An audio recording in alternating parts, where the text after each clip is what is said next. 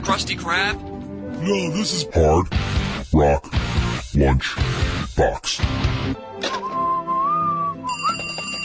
Is this the Krusty Krab? No, this is Hard Rock Lunch Box.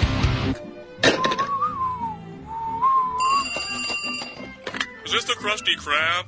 No, this is Hard Rock Lunch Box. I'm not a Krusty Krab. Uh, what is up, everybody? It is time for another Hard Rock Lunchbox.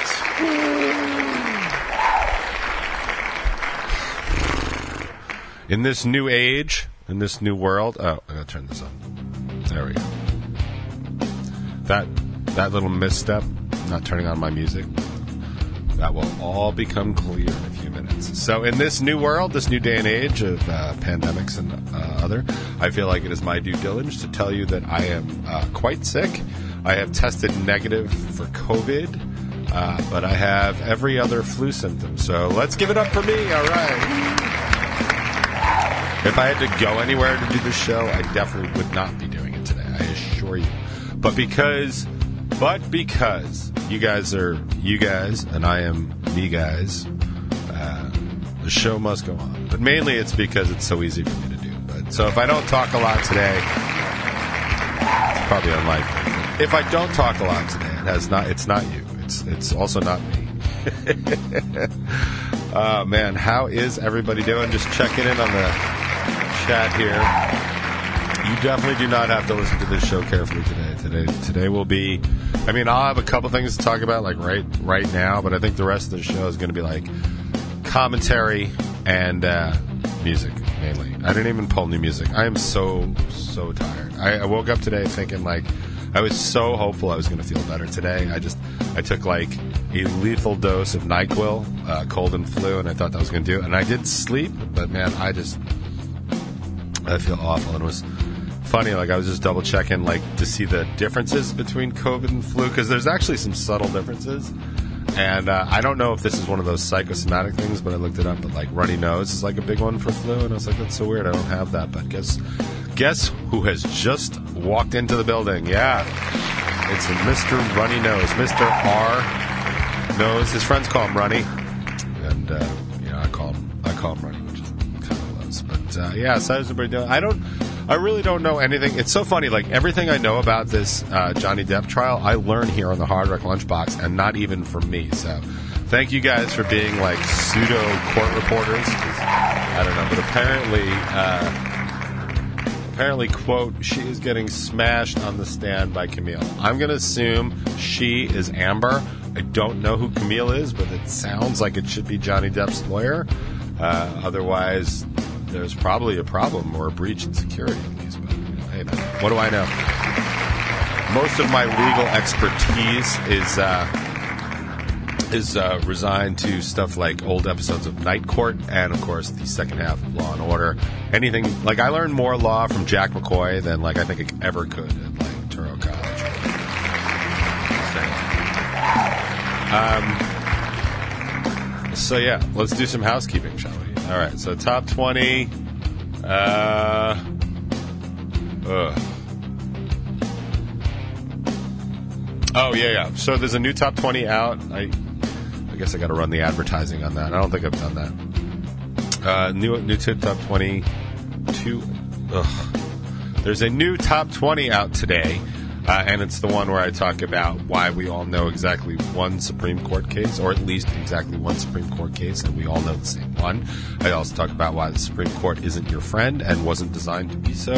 Uh, and I did talk about like what I consider to be Obama's biggest mistake and why protesting is pointless at this point uh, on the Roe v. Wade issue, at least. Um, I'm, that has not changed. No level of uh, sickness will alter that. If you're out protesting what Samuel Alito has to say about Roe v. Wade, you are wasting your afternoon. I would much rather see you in a voting registration office or cutting PSAs or something for for for the cause that you believe in, because that that is pointless. Supreme Court justices do not care what you have to say.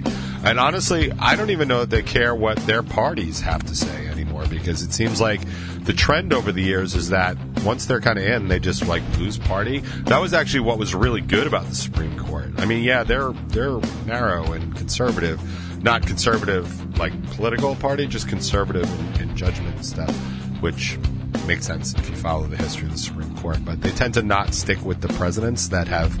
Um, have put them in. The difference is like the, the, the Trump appointees seem real, real Trumpian, and I don't.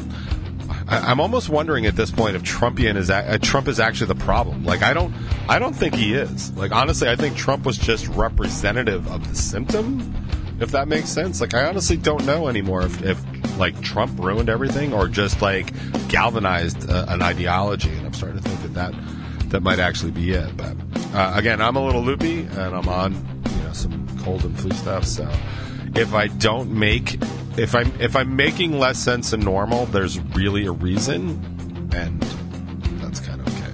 But like, what have we really come to expect on this show? Uh, also, in other uh, Strangerhood TV, uh, Chris Waterbury has a new snare drum collection video out, so be sure to check that out. There's a full interview with Mike Zimmer. He's the So What Festival guy, and I believe the boys are heading out to So Fest, So What Fest this weekend. So I wish them luck, and I hope to God they can get on their return flight because that seems to be kind of a common thing these days that people can't do. I hope you guys have a really, uh, really good time. Uh, they have seven questions with Rachel Sterling. She's a comedian. And they also have seven questions with Dylan from Dino Skate Park. I assume that his new record and the new Dino Skate Park or the Dino Skate Park EP release show. Uh, the very one that Dylan insisted that he wanted us to play on with him. And then just, I never heard a single word about it. And also, it looks like the same shit's going down with Neon Skyline. I can still hear Joey's voice. Like, yeah, I definitely want you on this. Like, this will be awesome. And then I didn't hear a goddamn thing. So just more more of that shit that I was complaining about like a week or two ago about people being like, "Yeah, man, totally we want to do this," and then when like push comes to shove, it's like, "Guess you don't want to do this." Like, don't bother wasting my time and jerking me off to like tell me these things. Like, don't just don't stop stop doing this. Stop telling me how important me and my band are to you when clearly when push comes to shove and uh, you know time for action, you just don't seem to give a shit. So stop wasting my time. You're, like you're all you're doing is proving like what a shit friend you actually are by just lying to my face and then not having the balls to actually come forward and say anything about it. Like I don't, I don't like it, and I, I, I, I lose respect for people real fast, and that's super. Like that is the super slide way to do it. So if you really want me to lose respect for you, tell me how much you want me on a particular show. Then don't even bother to ask me about it, and then don't say shit about it, like in case I just forgot. Because you know what? I don't forget that stuff. I've never forgotten. And it's not about grudges, it's about business. And it's about relationships. Like, if you're going to lie to me in business, well, then you can't be trusted in business. Like, yeah, that's some housekeeping. Probably wouldn't have said anything if I wasn't feeling all loopy, but I did, so. Um, yeah, Razorblade Diaries live, June 25th. Tickets are on sale. Yeah. Uh, we're going to talk about that during the uh, rest of the show because I have some questions I want to ask uh, the people in uh, sound of my talking voice and see what they think about things because it's still kind of ongoing. We've set a price point and we are flooding it with extras um, in order to make that price point worth it. Uh, and I hope people appreciate that. It's it's weird because we're not playing in a bar, so we're bringing stuff in, and instead of like you know drink tickets and stuff like that, I don't want to do that. I just got I much rather pay one price. I think anybody that's ever been to like Adventureland and Great Adventure can appreciate that kind of stuff, and we're basically fast passing everybody because that's what we're doing. So like nobody's getting the shit ticket. Like every ticket's a good one, but I will tell you, there's currently like we're only we're only selling 45, and it might actually end up being 40 because we might have to cover crew, and I don't know. I don't need to get into it now, but I will get into it during the show because I do want some uh, uh, thoughts and opinions from anybody that would be listening. But that, that would be cool. We can talk about that. But I'll need everybody's actual attention. And yes, tickets went on sale last night. Uh, well, no. I published the event last night, uh, and I didn't announce it yet. Like, I'm announcing it right now, and then I'll actually start announcing it uh, social media wise later today or tomorrow. Uh, but I am letting people know uh, now. But again, I do want to talk to you guys about that, so I will do that in a little while.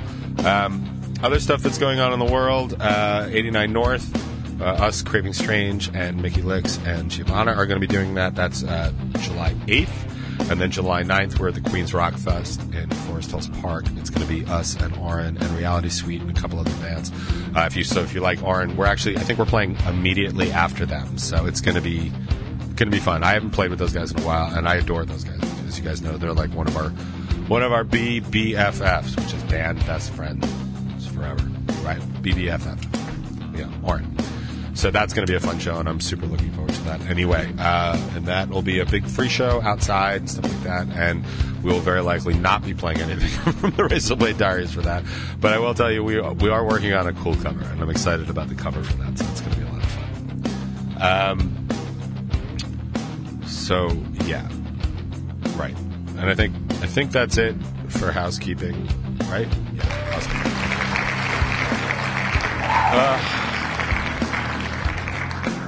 Uh,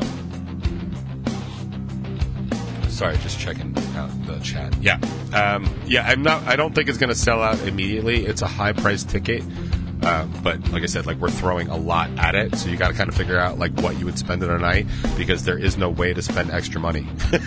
Do you know what I'm saying? So we're kind of just trying to max it out. But again, we'll, we'll get to that. Um, I'm, I'm feeling a little feverish. Sorry, am I paling up? Like, uh, yeah, definitely feverish. I'm starting to lose my voice, and I've got a runny nose. So things are looking up. I feel like I just found my opening blurb. Can't take my sense of humor.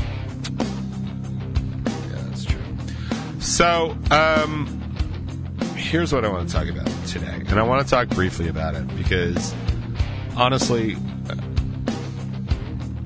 does anybody ever hear anybody say, like, they're at their wits' end stuff like that? Like, that's kind of where I'm at with this uh, and kind of like gun stuff in this country. Like, I don't. I don't even know that I have an opinion on it anymore because I just don't. Like, I, I read a lot. I take into account a lot of, you know, opinions, and um, I just I know that so many people have an agenda when it comes to guns and gun safety, and I I, I feel like over over the past I was going to say the past couple years, but it's really like over the past several tragedies, really, the shootings. And I do. First of all, I love when people push back and say like, "No, eight people getting killed isn't a mass shooting. It was just like an argument or whatever happened." Like, dude, I don't. It's like you're not listening. Like, no, nobody cares. You know, like it's like I understand, right? Like if people what's that thing from the wire like if you people are in the game like if you're in the game like that's the game like yeah i get that and if only people that were you know playing and dabbling in that were the ones that got killed like i honestly don't know that anybody would care and i always thought for years like all the violence that would all the gun violence that was going on like in the bronx or in brooklyn and stuff like that like did i say brooklyn brooklyn Bronx and Brooklyn. Like like anytime there's like gang related, like I feel like nobody I feel like nobody really cares, right? It's and it's not like they don't care, but it's like it's okay if that makes sense. Like it feels like if you're playing this game, like if you're if you're a gambler and you're out gambling and you win some and you lose some, I feel like yeah, that's okay, right? And then when it goes too far, people get concerned. They you know they, they intervene and stuff like that. But like I feel like if you're dealing in guns and drugs and gangs, like not that it's okay, but like that's the the game you chose, right? Like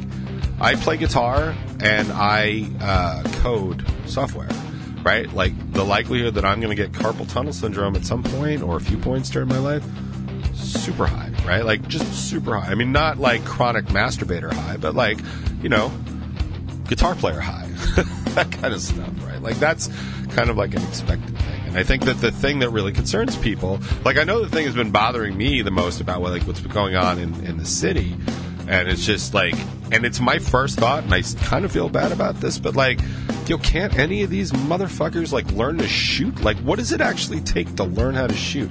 Said from somebody that doesn't know how to shoot, by the way, but like, some of the like there is some of the worst aim in the world going on in New York City, and I think that that's a huge problem. Like, if you don't know how to shoot, like don't shoot in New York City. Like you're going to hit a bystander. I think that's the problem. I mean, I think that 11 year old girl that just died in the city or the Bronx, uh, like if that had been a 21 year old gangbanger, I think nobody would have cared. And I feel bad because his mom would have lost a son, like you know his sister would have lost a brother, and I feel like that's tragic uh, and that's sad and stuff like that. But I feel like if that's you know if that's the game you're in, like that's the game you're in. Like you know who wasn't out there like causing a problem? That 11 year old girl, and it was only because they don't know how to shoot. Um, so like. I feel like that's a huge problem with, with guns just in general, and that's not even talking about like mass school shootings. Like, I, there's there's so much to think about, like the school shootings. Um, I do want to point out a couple of things that I have noticed in my very very light level of following the story because I, like I said, I don't I don't really have a stance anymore because like there's just there's no point. Like you, you're not you're never gonna get no guns. It's not gonna happen in the United States. Our Constitution basically ruled that out, and there's there's no way. Like when you go through it, and you start reading like argument. I mean, not to say that stare decisis could be like uh, removed from like any of you know precedent on gun stuff because clearly they can do that for women uh, and women's rights, but the the Second Amendment all but guarantees that you're like it's worded that way, and you know the founding fathers weren't perfect, and I don't necessarily know that they would have gotten a different amendment in if they knew that you could get like an AR-15 and kill 30 people. I think, be perfectly honest with you, I think the Southerners in the Constitutional Convention that were writing that stuff up would have been like, we don't care. In fact, awesome. We, we all need it. I mean, they had just fought the British. They were about to fight the British again. They were fighting uh, Native Americans all the time. Uh, and they needed, and they didn't have, like, you know, they barely had a standing army. They didn't really have you know, like what do you like? We've all seen westerns, right? Like there, like there was a marshal, right, and he was usually corrupt or sheriff or something like that. Like you needed guns back then. There were raids, there were criminals and stuff like that. Like you, like if you told somebody in like 1873 Colorado that we're going to take your guns away, they would have been like, absolutely not, and I would have been the first one to back them up because they would have been like attacked by you know people, outlaws, uh, like I said, Native Americans, like uh, other like other people. Like, I mean, just. So I don't necessarily know, like, because people are like, well, you know, the founding fathers never knew this. I, I don't think it would have mattered. I don't think it would have mattered because the rationale is the same, right? Like, but as much as it was written to have a standing militia, like, it didn't say only. it's the right to bear arms. like, and that's so. I don't think we're ever going to get rid of, of guns in this country. And funny because one of the things that people point to a lot is uh, Switzerland, and Switzerland, um, Switzerland has like a really low gun rate considering most of the country has guns, and people love to point at stuff like that, statistics like that, without pointing out like the rest of the statistics. So, in case you're going to hear that most of the weekend, which is completely likely, I have done a little research. And this is all stuff like I think we probably all knew, but I just put it onto a single page so I can just read it to you. Oh man! So here's the thing: like the the, the deal with the Swiss is that um, there's like eight million or maybe nine million people in there, and there's like two million people who own guns. But also, Swiss the Swiss have mandatory military service, much like Israel, much like a lot of countries, and I think it's a good idea. Honestly, I've I've always thought it was a good idea to you know spend a couple years serving your country you learn a lot about patriotism, you learn a lot about diligence, uh, and you learn a lot about work, and you actually learn how to hold and fire a weapon, which I think is super important. I mean, do I want a draft in our country? Like, no. I think we should be done with wars, but like that's not going to happen in my lifetime either. Uh, but because of that, um, of those two million people, a very significant percentage of those people are police, people in the active military, and people that are in retired military. Because in Switzerland, when you retire out of the military, you get the option to buy your gun. It's your gun. You know, we've all seen that this is, there are many guns like it, but this one is mine. Like, you get to buy your gun. And that's one of the reasons because all men, ser- all able bodied men serve in Switzerland, and they all get the opportunity to buy their gun afterwards. Why wouldn't you? Like why? Like I would in a heartbeat. In in a in a heartbeat. As pacifist as I am, I would absolutely buy my gun that I just used for two years. Right.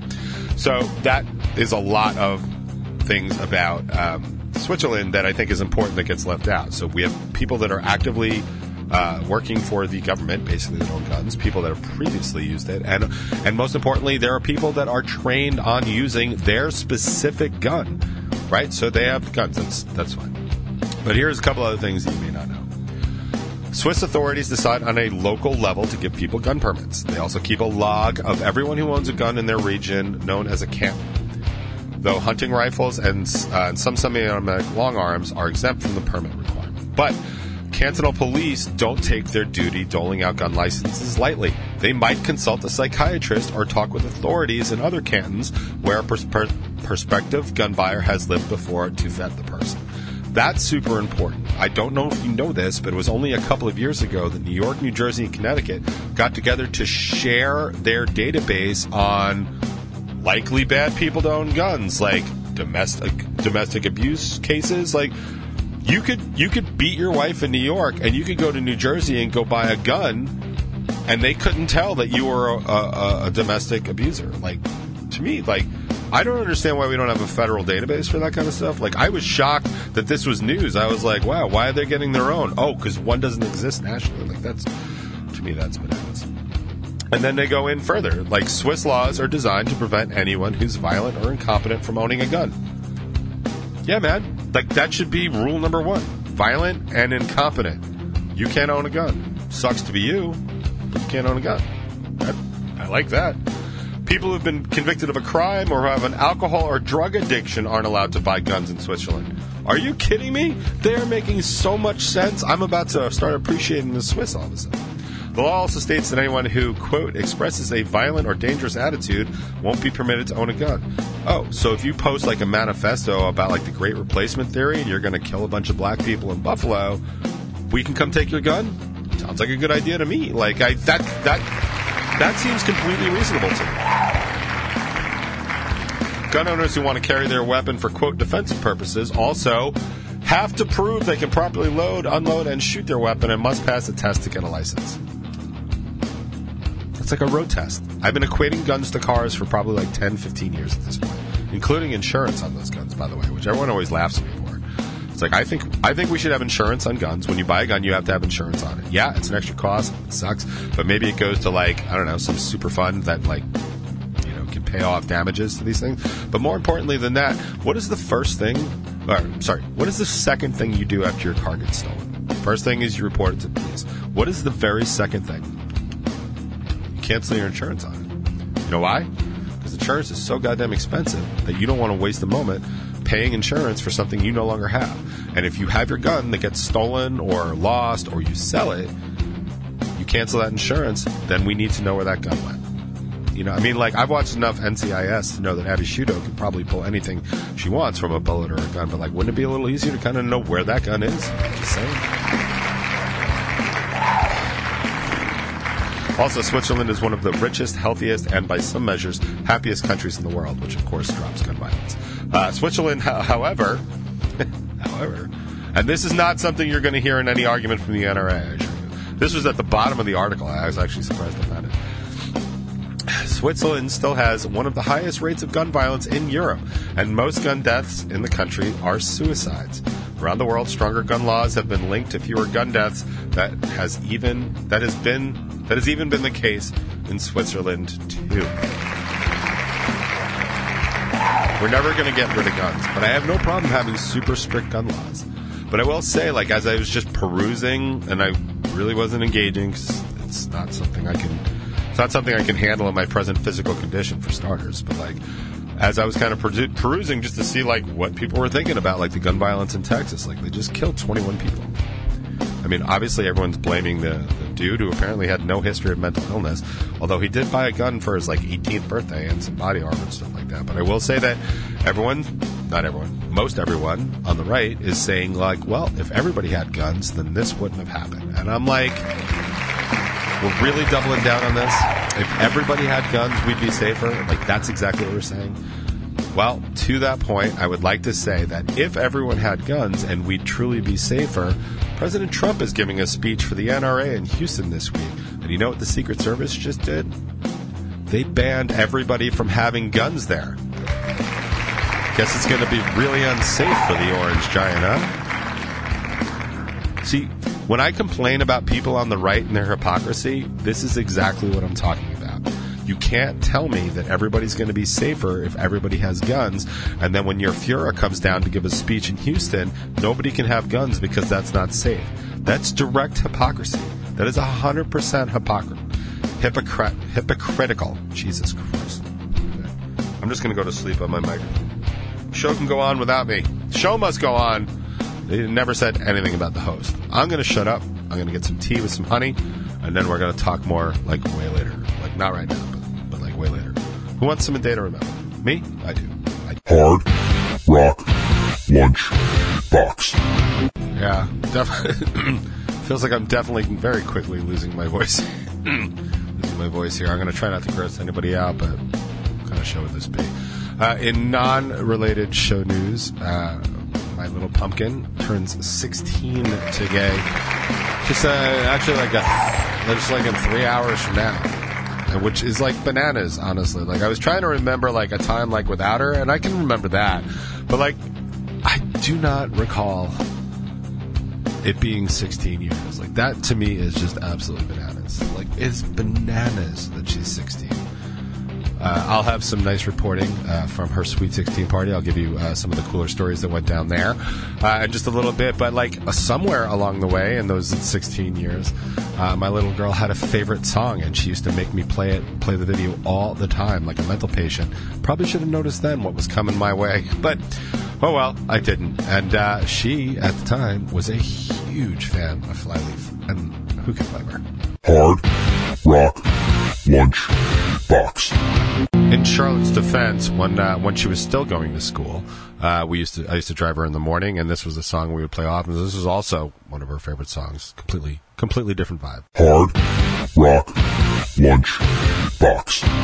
Yeah, that used to ramp her up for school for sure. Like, how do you not get out of the car at seven fifteen in the morning after hearing that? Just like, oh, this is good. yeah, yeah, yeah. Yeah, lots of thoughts going on in the chat. If you want to be part of the conversation, 99WNRR. I'll try and hold on to my voice for another hour and a half see what I can do. I'm going to play a little more music, uh, and then we'll talk all things uh, the Razorblade Diaries live. Uh, and if you're listening, I would definitely like some opinions on it. So definitely feel free to message me or hop in on the chat because I'm curious what you guys have to say. It's, um, it's hard for me to pick a favorite Alkaline Trio song, but like today, it's this one. Hard Lunch Box. I know. I know everyone was like, God damn it, the show does not play enough protesting your own. I agree. Fortunately, that's taken care. All right, let's talk diaries. I'm going to. Well, I've been on the chat. Uh, 99WNRR, if you've got something to say. Excuse me. Man, this is just getting bad. Sorry. Whew. Try not to gross anybody out with all my bodily fluids. Thank you very much. These are natural processes, people.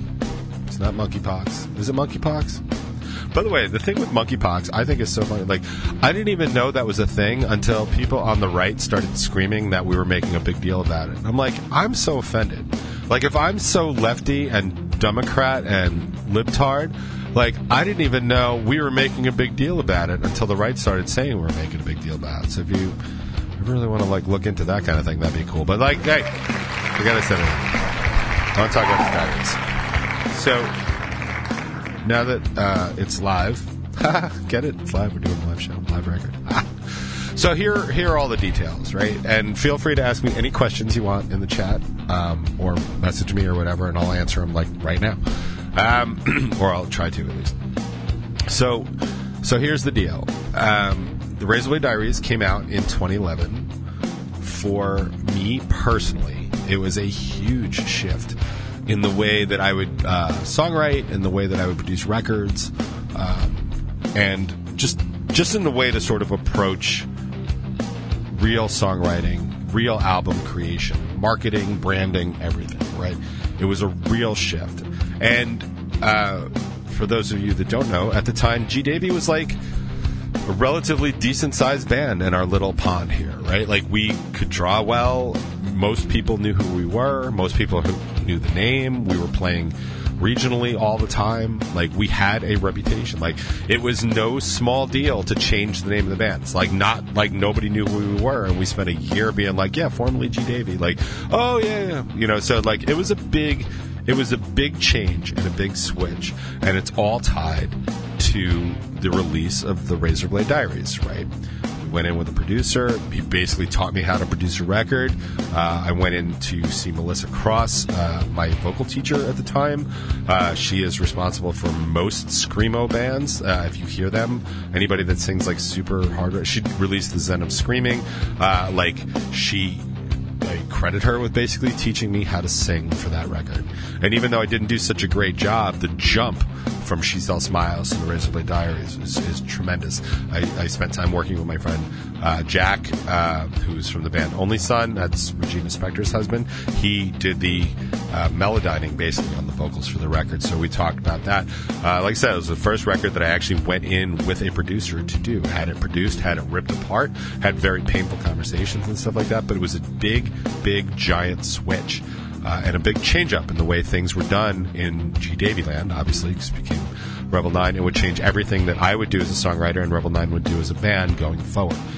Also, and not to sound like a dick, it changed a lot of what was going on around here with other bands because it was such a palpable jump that everybody else that knew G Davy and you know had anything, any vested interest in G Davy, took note of uh, and started doing for themselves. Like a lot of bands around here, a lot of the city bands are like, oh shit.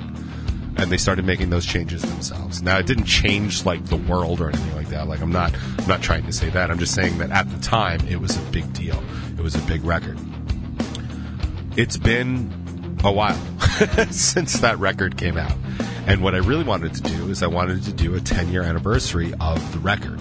And the reason that is, is because I've learned how to sing in 10 years. Do you know what I mean? I, I really have become comfortable with the way these songs sound and the why, the why of why they should sound this way.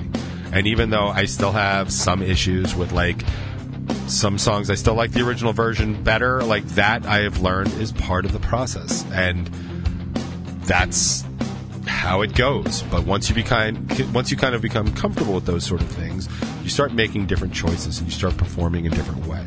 Plus, if you've noticed, I have an entirely different band now than when the Razorblade Diaries was released. They've all brought in their own aspects to these songs.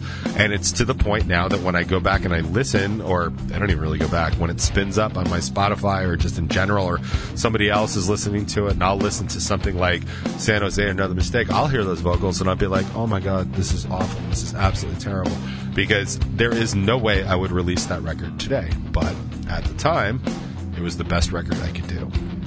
So when the 10 year was rolling around, or actually around nine, year nine, right before COVID, uh, I wanted to release um, the new record, and then I wanted to work towards making a live version of the Razorblade Diaries. I had considered just re-recording it flat out, but I didn't think that was appropriate because what makes those songs great to me, and I think a lot of our fans would agree, is the way we perform them live. Because any you know Revel Nine fan that's been around for a long time has known those songs the entire time too, and to this day there is still a wide, uh, desperate, disparate. Uh, you know group of people's favorite songs. There's still those camps that San Jose is the best song, Another Mistake is the best song, or All I Become is the best song. And then every now and then people hit me with like, you know, Only One's the best song, or Without's the best song, or Lay My Head's the best song. Like, dude, if you can pull off six songs on a single record where every single one is somebody's favorite song, like, goddamn, you really have done done it. Like you've really hit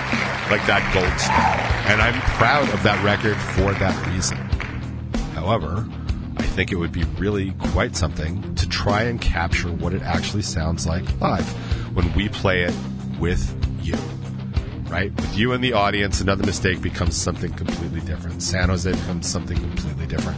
And so I decided that I think I wanted to do a live record. And we wanted to do it on the 10th anniversary of the record, which would have been June of 2021. Uh, the lockdowns were pretty substantial still, and people were not coming out to shows. And more importantly, I didn't even have a venue in which to do it. Revolution had closed, the rail had closed. I considered trying to do something with KJ's, but like it's always iffy with KJ's, and now obviously it's impossible with KJ's. So I started talking with a couple of the local studios. Uh, there was a rehearsal studio I was considering. There was a kind of a uh, we were going to go into Huntington and do one, but it just wasn't quite right. And then we did uh, the stuff for the after hours review for Dirty Deeds Done Dirt Cheap. Uh, we did that, and we went in. We met the people at the Music Mall in Levittown. And since the Music Mall used to be an, uh, a club, used to be Hammerheads in, in Levittown, it was set up absolutely perfect and was exactly what I wanted for for this. Uh, it's all set up for recording. It's all set up for video shooting. It's all set up for like a small number of people. It's, in my opinion, perfect for to, to do this record. So we booked it. And it's really that simple. And we've been kind of backing into those numbers ever since trying to come up with like price points and stuff. Because it's not a bar and people do still want to drink, we are going to be trucking in like food. We're, we're going to get those like rollers from like Costco and stuff like that. If you've ever seen those, we're getting a few few of the snack boxes. You know the things that people buy for their kids for school for like an entire semester. Like we're gonna have that. Uh, we're gonna have a fuck ton, or excuse me, a metric fuck ton of water. Uh, we're gonna get sodas. Uh, we were gonna do like actual liquor, but they asked us to not do that. Kind of anything that we have to pour, they kind of don't want us to do. They want like cans and stuff. So we're gonna do. Uh, we're gonna do like beer. We're gonna do soda. We're gonna do water. We're gonna do like hard seltzers. Like we'll either do like White Claw or we'll do like the Seagrams. Whatever I can get my hands on. Uh, we're going to do that, uh, and then soda. If I didn't say that, and also if I can find some canned wines, I might get that too. Uh, Donna, in answer to your question earlier, like I'm not opposed to getting Guinness. In fact, I like Guinness. I don't usually drink it in the summer, but if I remember, I can certainly throw a six pack in there because basically what I'm gonna do is I'm gonna, you know, give Noodle probably a couple hundred dollars and I'll be like, all right, go to the liquor store. And I'll go to the beer distributor and, come back. And, you know, and don't get all Bud Light because he drinks all Bud. So, um, the whole point of this is is to basically give you like one of those pay one price kind of situations, right? Like we want to cover your expenses. So if you think about what you normally spend when you go to a bar to see a band, like this is going to be below that. And the the the the mindset is we're looking to basically split the evening with our patrons, right? Instead of us doing like a Patreon account or a GoFundMe, it's we're just flat out charging for the tickets. Like it, honestly, we, we're going to be spending a lot more money on it because we've got to get mixed. Uh, I've been talking to Jake. Um, Jake's company, uh, Fall of House uh, Productions, is going to be shooting video for the whole night because we're going to be putting together at least one live video, probably another mistake. Uh, but we're also building uh, enough material for a documentary. Um, like kind of like a behind the scenes. That's another one of the reasons. Like it's super important for us to have like our real fans there. Like I'm not gonna. I mean, I don't know that I would turn anybody away and be like, you're not a real enough fan. But like, I'm hoping that with 45 tickets, like it's going to limit it to people that really want to come. But like between you and me, like the money of this, like this is what it costs to go out. Like it's way less. Like like this is this is not even what Kaz would spend at, at the bar to you know to see a band, and he you know he's with us, you know, so like he's he's in the band, like that's nothing, like it's it's you know it's a few drinks and a ticket is basically what that is, but we're gonna give you like I said like snacks and food, water and all that other stuff, and you know no tips, no nothing, like it's just like I said it's a pay one price, um, and also aside from the fact that we're recording the live record there, if I didn't mention that already, we're going to be recording all that. We're recording all the live video. I'm actually throwing in the free extra bonus of Sam Pollitt is going to be opening for us. She's going to be warming up the audience. I figured of uh, you know of the group of people like that'll be coming to see us like they all i think i think everybody loves sam right like so i think that this is just such an awesome like little freebie right like like i, I think it's going to be awesome and i hope everybody appreciates that as much as i think you would do. Um, so yeah sam's going to come and she's going to like you know warm everybody up. Uh, also one other thing to know is that we're basically playing our set twice. Um, I have never seen a band do that before in a live situation, and I have absolutely no idea how that's going to come across.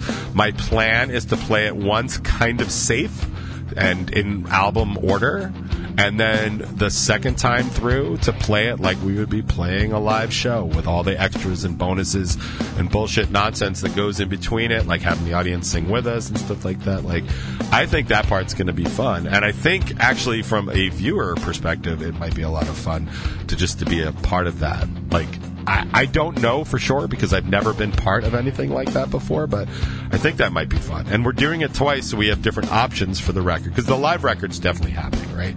And then the live video for probably another mistake is definitely happening. And the documentary, if we get something that's worth putting out and is super interesting, and that's you know talking to us, talking to the fans and stuff like that, like I think that's going to be super interesting for any Revel Nine fan as well. And like you know, I don't want to be like all dramatic and like all all that other stuff, but like you know, at some point, like there's going to be a cap on this band. Like I'm gonna the career of, of this thing will end. It'll be nice to like document it. I think. Like I mean, unless we have a huge hit record in the next year, which I'm not ruling out.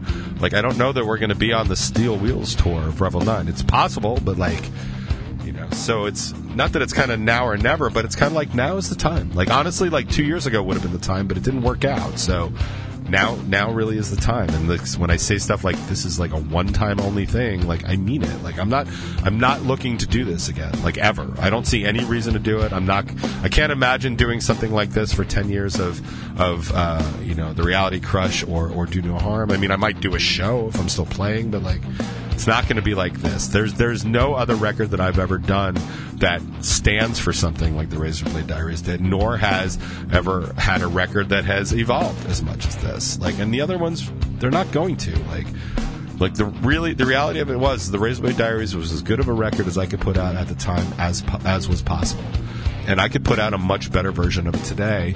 So I'm kind of gonna like, and that's kind of what that is. So uh, let me just just check real quickly to see if there's any actual commentary.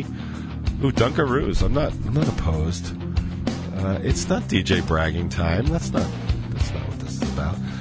Uh, how do we get Q there? He's got to go over a bridge. There will not be tacos. We considered getting like food, food, like catering food, but it seems like the like even like pizza and stuff. It seemed like it was going to be too problematic, and they seem to think that that wasn't the way to go. So this is currently what we're doing. Uh, but I'm not opposed to it. Like if the entire group is like, "Damn it, I want all Dunkaroos or nothing," like we can definitely do that. Um, all right, tacos. Uh, time flies. That is so true. Taco, taco. Um, yeah, this is not the far end of Long Island. This is actually the near end. It's all Nassau County. Yes, you can wear your Hanson as a cult shirt.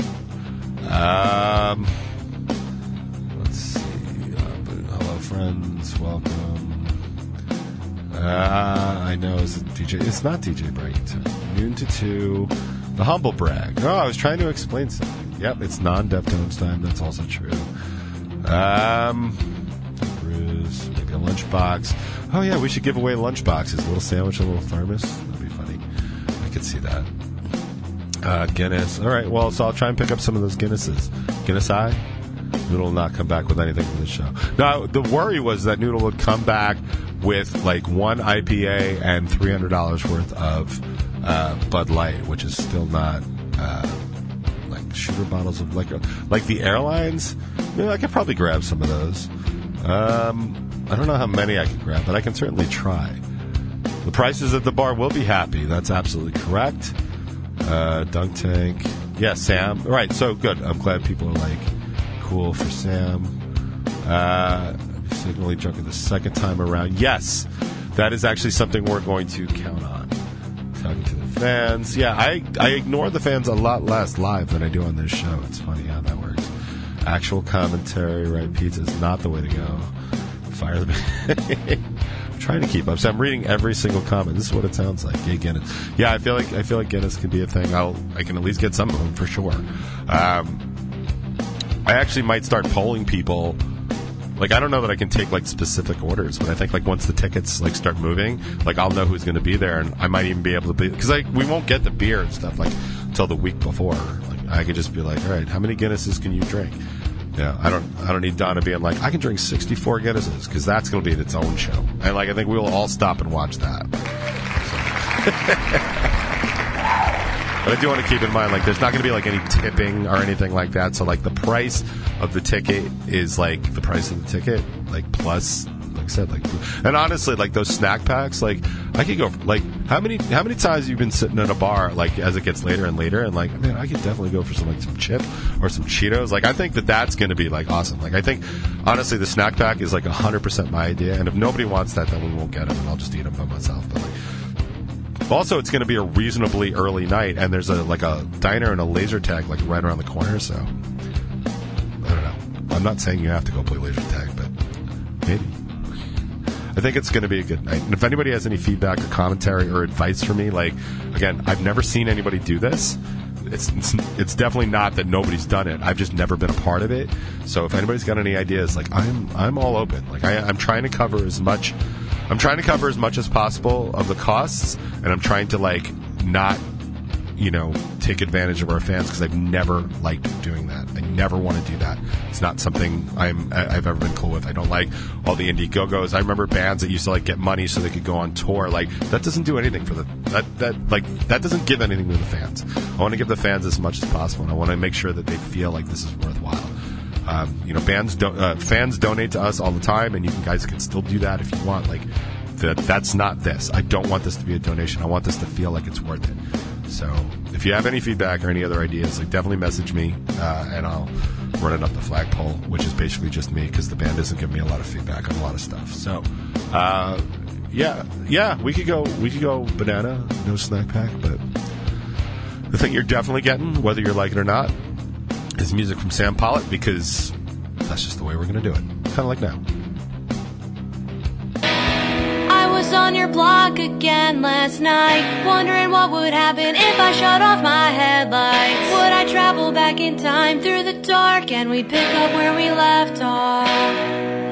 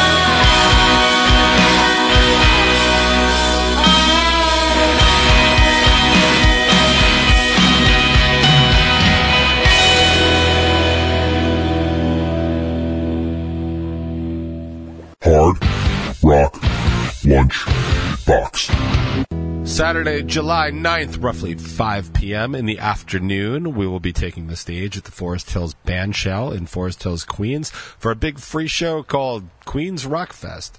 If you get there a little bit early, you're going to catch our buds in Oran.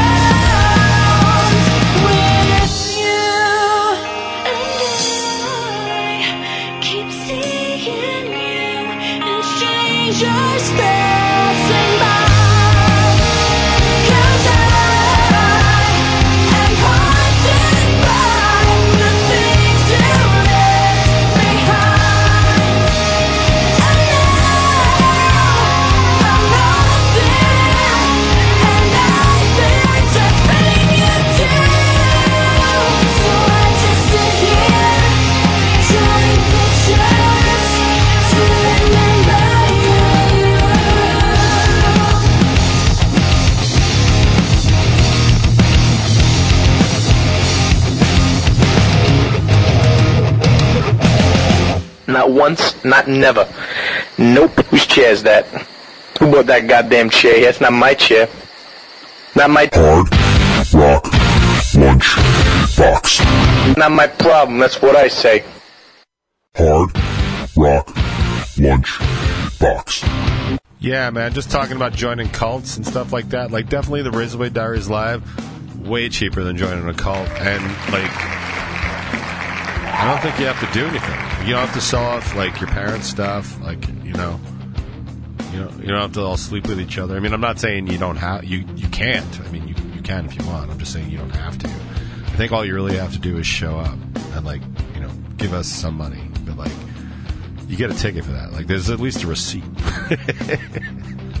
but yeah, as cults go, like I think I might, you know, the Jared Leto one seems like the it's way better than the, the the Charles Manson one, and the Waco thing, like that didn't work out. What I can assure you, here's what here's what I can assure you, like the Razorblade Diaries is definitely going to end better than that whole Waco thing did. I, I'll put, I'll go out right now and say that. Uh, but I'm also about to say that I love this song.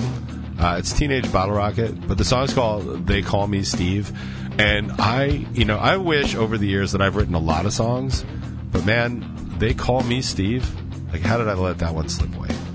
Hard Rock Lunch Box.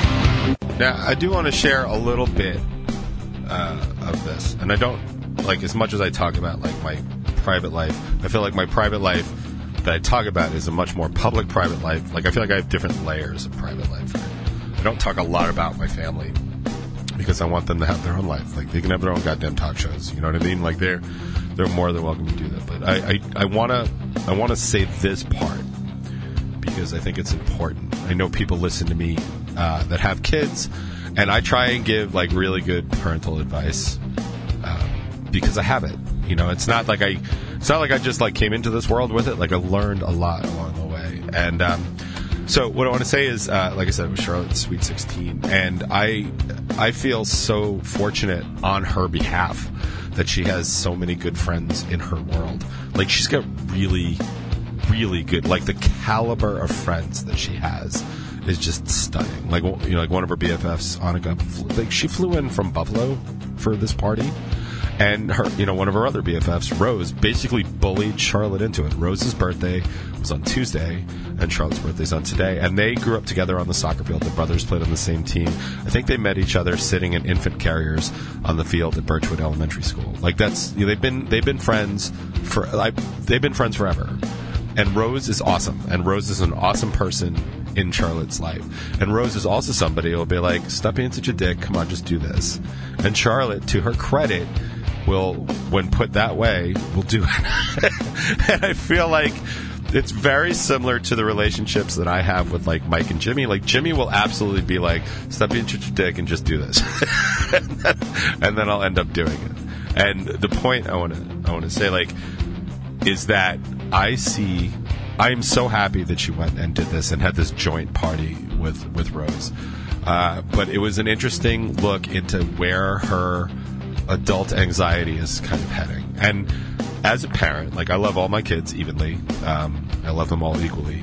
Uh, and there are different times and different phases in their life where like I will recognize stuff that they're going through that is like way too familiar. And I don't know for the parents that listen to me, I don't know if that's super common. Like when you just see shit, it's like I did that, I caused that. like I do that a lot. I've done it a lot uh, with the boys, but I've been doing it a lot lately with Charlotte. I see a lot of her anxiety, and I understand all of it. And I think it puts me in a very unique position to help her uh, certainly like what I've said for years about like my songwriting, like a lot of what's important about what I share is so that other people know that they're not alone, right? This is not something that they're tackling themselves. And I think it's important for Charlotte to see that. Like I understand 110% all of her anxiety. And I will say the funniest thing that she did over the past two weeks, I mean, really funny. She was really stressing out, uh, the party itself because she didn't want to do a couple of things. Like Rose was going to have like a couple of things that were like party based, like she was going to do like 16 speeches or whatever. Like Charlotte is the most introverted person I know, and I know a lot of introverts. She makes me look like Jim Carrey, like as like extrovert. Like she is so so. I get it. And to Rose's credit, Rose like, "You don't have to do anything you don't want to do. Like, just don't worry about it." But Charlotte was starting to worry about like what Rose's friends were going to say. Like, first of all, who gives a shit? Second of all, it, nobody was going to say anything, and nobody said anything. But there was this one moment she was sitting on the love seat, and I was sitting on the couch behind her. And she kind of she's looking at me. She's talking about some of the things she's concerned about, and she says, and I shit you not, she sh- she says, you know, I think my friends are only coming because I've asked them to. And I'm like, yeah, man, that's what an invitation is. I'm like, and then one day they're going to ask you to go to stuff, and you're going to go to it because that's also what an invitation is. but it was so funny. Like, I don't know if you've ever watched anybody's light bulb turn on over their head, but like, she instantly got it. She didn't like the fact that she had to have it put that way for her, but she didn't. She didn't like it. Um, but she got it. She got through it. She did great. She was actually she did give a little speech before she blew out her, her candles and stuff, and she was like, "I just want to thank my friends and family for still being my friends and family," which I thought was good. But I want to say this one last thing, and I'll get back to the music. So I was worried about her, so I had sent her a text last week, and this is exactly, and I can prove it if you think I'm making this up. So I just say to her, I said. Um, I know you're anxious. I'm reading this right from the text. I know you're anxious about the party stuff. Please try and enjoy the stuff you do actually like about the time with your friends, etc. You'll regret not enjoying that part, and I don't want to see you waste that. That's what I said. I, channeled all my father and all my love for her as my as my daughter and as my kid and as my baby. She's my last one. And I said that to her, and I said it from the heart. And then a minute later, she responds simply with gay.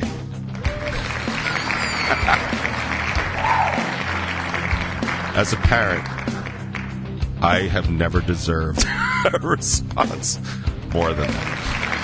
Happy birthday, pumpkin. you, my darling, are quite stellar. Hard Rock Lunch Box.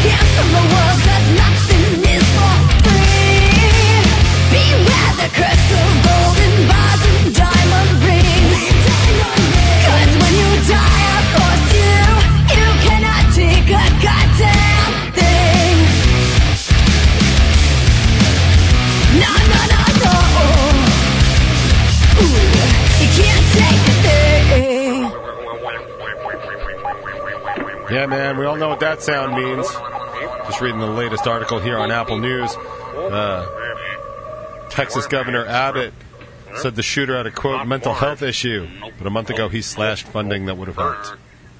Good job, Abbott. I don't think Texas is ever going to flip to blue. Maybe it's possible. There's a lot of people in Austin, Houston, and, so, and a growing movement in Dallas that are really tired of his shit. Um, that would be that would be something. And yeah, while such programs require more funding, they wouldn't eliminate the need for gun control experts. Hi there. Still. Also, keep an eye on this story. There's a lot coming out of Texas right now about how police waited like an hour to go into the school. I don't know anything about it. I'm just telling you what I just read. But this has absolutely nothing to Craving Strange. And of course, Craving Strange. It's time for your weekly Craving Strange of the week. Wait, your weekly Craving of the week with Craving Strange. I almost got my own show wrong. Wouldn't be the first time. Uh, as I have been saying repeatedly, you can catch Craving Strange with us uh, at uh, 89 North at July 8th. I'm going to go with. I think that's July 8th. July Friday, July 8th. Uh, Giovanna's going to be there. Mickey Lex is going to be there. It's uh, Craving Strange going to be headlining that show. The Big Bad Boys of Funk. Big Bad Boys of Funk. Big Bad Boys of Funk. No, the Renegades of Funk, right? Isn't that Rage? Rage covered that. Big Bad Boys of Funk. That's going to be stuck in my head all day. Ah, I ruined it. Well, it is time for your weekly Craving of the Week with Craving Strange. Be sure to check them out live. And don't forget to stop by Strangerhood TV to see all things Strangerhood uh, in the Strangerhood, including Chris Waterbury's new uh, drum snare thingy. Uh, check that out. Uh, Waterbury always doing quality material up there on Strangerhood TV. Uh, but he is definitely known for his quality material he does behind the kit on songs like this. It's your weekly Craving of the Week. And I think I've said it all, so let's say it all so we can have said it all. Oh. And I'll show myself oh. out.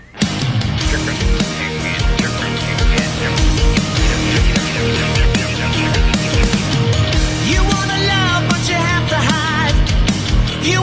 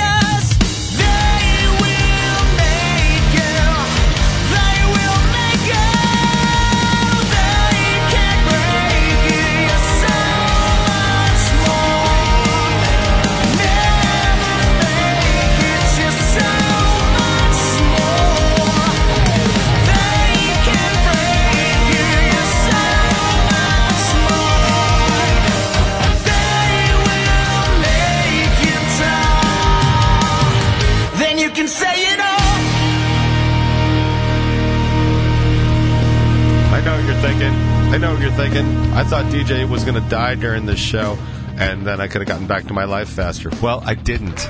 Joke's on you, good people. However, it is time to get out of here. Please uh, stay safe and enjoy your weekend. Avoid the COVID and the flu and the, the cocoa and all that other stuff and everything else as best you can. It's out there waiting to get you. It's gonna, it's gonna come get you.